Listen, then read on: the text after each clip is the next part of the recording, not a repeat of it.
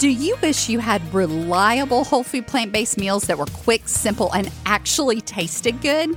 Would you like to find your new favorite healthy drinks, snacks, and desserts that make you smile big?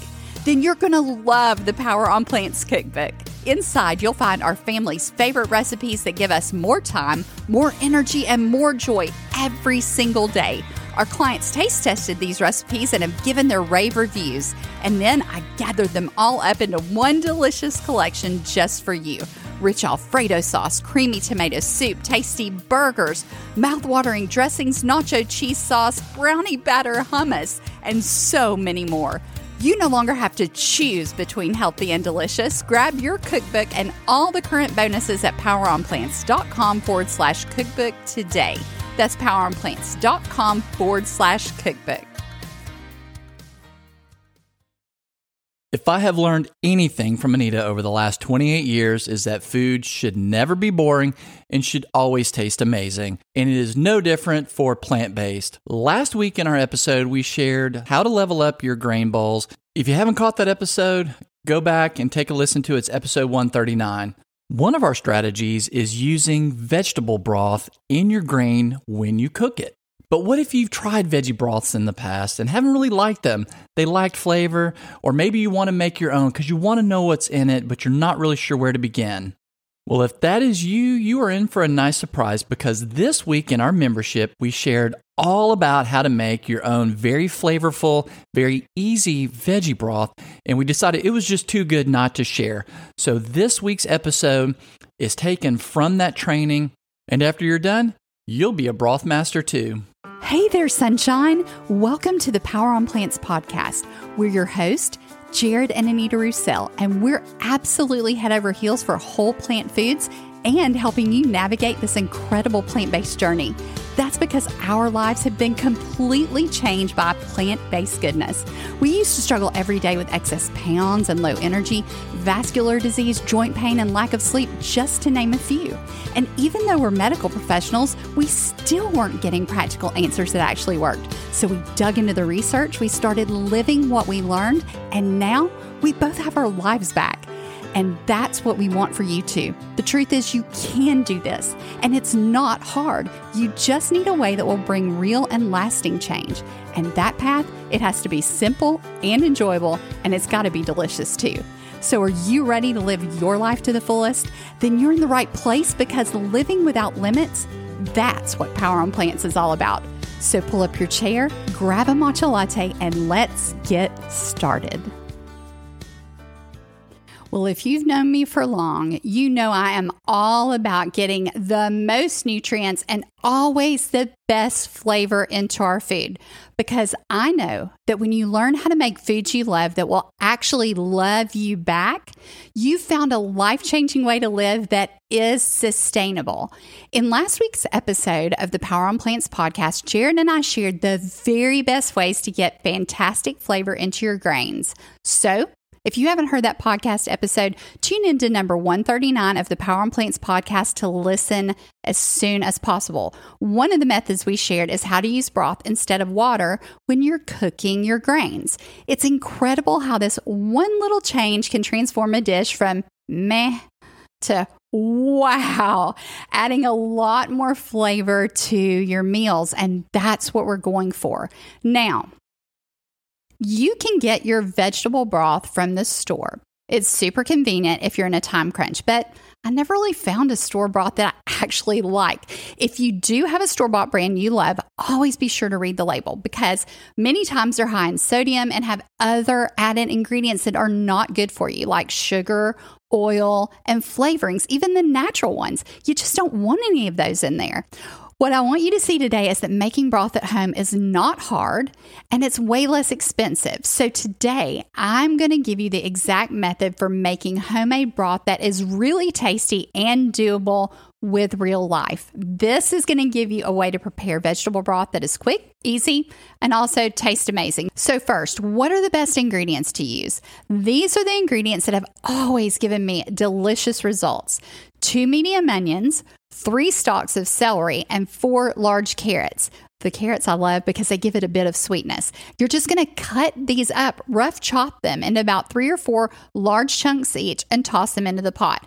Now, if you want to open the carrot up to release more of its flavor, you can peel it. Just throw your peel into the broth as well. You don't want to lose any of the nutrients or the flavor. Now, I love the added zing you get when you add tomato paste. So I add about two tablespoons most every time I make a veggie broth. To add more flavor, you can add fresh garlic cloves. Now, if you love the flavor of garlic, I recommend adding a whole head. It really is not very strong at all. All you do is take the whole head. I'm not talking about one clove, I'm talking about the whole head cut it in half across, not from the root end to the other end. You're going to cut it across. That that's going to expose every clove for you. You can even cut it into about two or three big chunks. Go ahead and toss all those in, skin and all, the entire head. Just give it a rough chop, opening it up so it has contact with the water. It's going to taste amazing. Now, let's talk about herbs. Some of my favorites are bay leaf and thyme and fresh black peppercorns. I usually add one to two bay leaves. I'll add about a quarter teaspoon of thyme, and I'll also add about one teaspoon of fresh black peppercorns. You don't even have to grind those, you just throw them right into the pot. It is really hard to mess this up. And then, what about the liquid? 12 cups of water. I prefer filtered water for mine. Now, for my secret ingredient, are you ready? It's miso paste three tablespoons of miso paste. I recommend buying organic. Now, we love the brand Miso Master. They have a chickpea miso and a white soy miso that are great for giving a lighter flavor similar to chicken broth. Red miso will give you more of a rich, beefy type flavor. Think of what you might want to make with your broth ahead of time, and then you're going to choose your miso based on the dishes that you're going to put it in. Now, don't worry if you're not sure what Miso Master looks like. In the membership, I'm going to go ahead and put a picture for you here, right in the community, so you'll know exactly what to look for. You can use other brands as well. I just highly recommend organic, and I like the flavor of this brand. It is really good. So, if I'm thinking about making, let's say, a potato soup, how would I choose between white or red? Well, for potato soup, I would choose more of the chickpea or white miso. But if I'm going to make a vegan beefless stew because of the beefy flavor of red miso, that's what I'm going to pick for my broth. Now, if this sounds confusing, do not worry. I recommend using the white miso or chickpea miso to start because it tastes great in a large variety of dishes and you won't go wrong with that.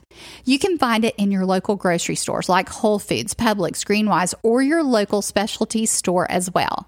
Now, have you ever used bouillon or better than bouillon? Think of miso as a much healthier version of those. It's a great way to flavor your dishes without all the harmful ingredients that are often found in bouillon and with some added health benefits too. Now, what if you want to get a bit fancier? Let's say you've been using this recipe for a while and you want to mix it up. You want to change the flavor around a bit. Once you master the basics, that's a good time to try adding new additions. Ingredients you might consider adding are fresh or dried mushrooms or squash. You could use yellow squash, you could use zucchini squash, as well as herbs and spices like parsley or Italian seasoning to switch it up a bit. Do not be afraid to try new things. It's often the best way that you're going to discover your new favorites. Now, how do you prepare the broth? Well, you can boil it directly on the stove top for about 30 minutes or just throw all the ingredients right into your instant pot. Set it and forget it. Yeah, that kind of dates me with Ron Popeil ads when I was growing up. Set it and forget it. I love my instant pot. So you can toss all these ingredients into your instant pot, set it for about 20 minutes, let it go on manual pressure, and there you go. Release the pressure. It's done. You could even use your crock pot overnight, but I like the flavor best when using the stove top or the Instant Pot method. It just seems to give a richer flavor to the stock. There is another way to intensify flavor even more. You can lightly brown broth ingredients just before adding the water. It's not necessary, but you can give them a light saute. It's just another way to change things up a bit when you're ready. Once the broth is done, you strain out all the vegetables and herb pieces, and you can either discard them or let your children eat the carrots if they want the carrots. Then cool the remaining broth with the lid covering the pot, and once it's cool, store it in a mason jar. It's going to last you up to four days in the refrigerator and around five to six months in the freezer. If you're freezing it, do be careful not to overfill to the very top of the jar because when the broth freezes, you know it's going to expand and that could break your jar and you'd lose your broth, which would be really bad. There are some things I recommend though that you leave out of your broth. These are the stronger flavored vegetables that might overpower the liquid and the flavor, such as cruciferous. That's things like broccoli or cauliflower, cabbage, those stronger flavors like that. Now, there's one more tip I want to share for saving even more money and reducing waste too. When you're cutting these vegetables up for your main meals throughout the week, not when you're making broth, just when you're using them for your main meals, I want you to save all your scraps. When you're peeling carrots for a dish, save the peel. Onions, save the skins and the top. Carrots, save the tops and any ends you trim off, okay? And the ends of celery too. Keep adding all of these into a freezer safe container, and when it's full, it's time to make broth. Now, some people will recommend making a certain type of broth for this dish or a different type of broth for that dish, but it's so much easier for you to just make a larger batch of a basic, versatile broth that can work in any dish. So instead of adding ginger now to make Asian broth or adding turnips to create a French broth, which might not work in all your upcoming meals, I want you to reserve the ginger and the turnips to add directly to those dishes, those Asian or those French dishes you're making when you're actually making them. This works so much better in the long run and keeping your broth versatile to use in so many different dishes. Now, I want you to keep in mind this is a no salt added recipe. You can add a bit if you like when you're creating the dishes or onto your plate directly when you're serving it. That way, everyone can season their plated food to their own preferences.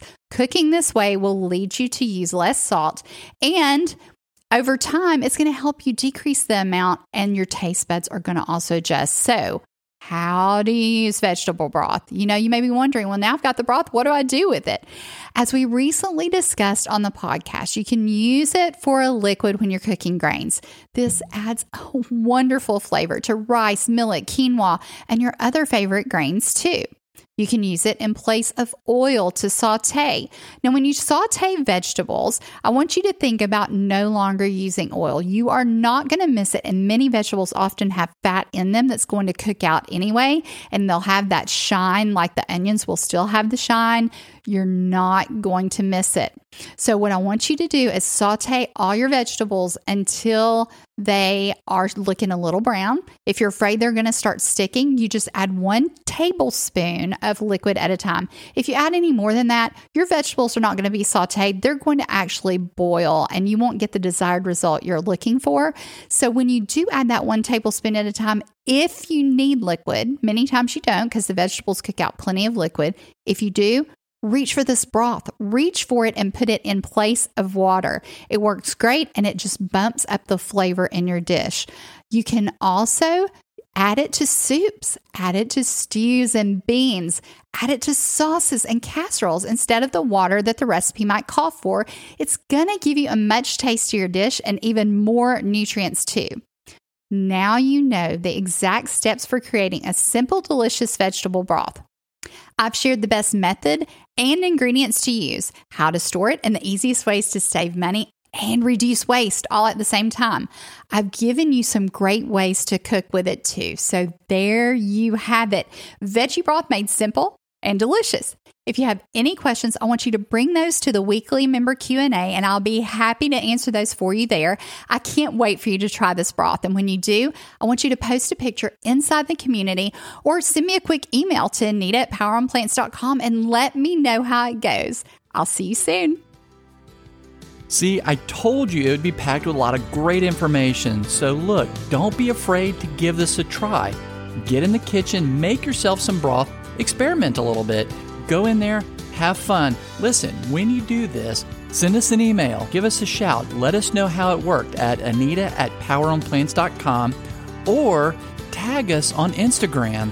It's at Power on Plants Official. We'd love to see photos of what you create. We've loved having you with us this week, and we'll see you next week on Power on Plants.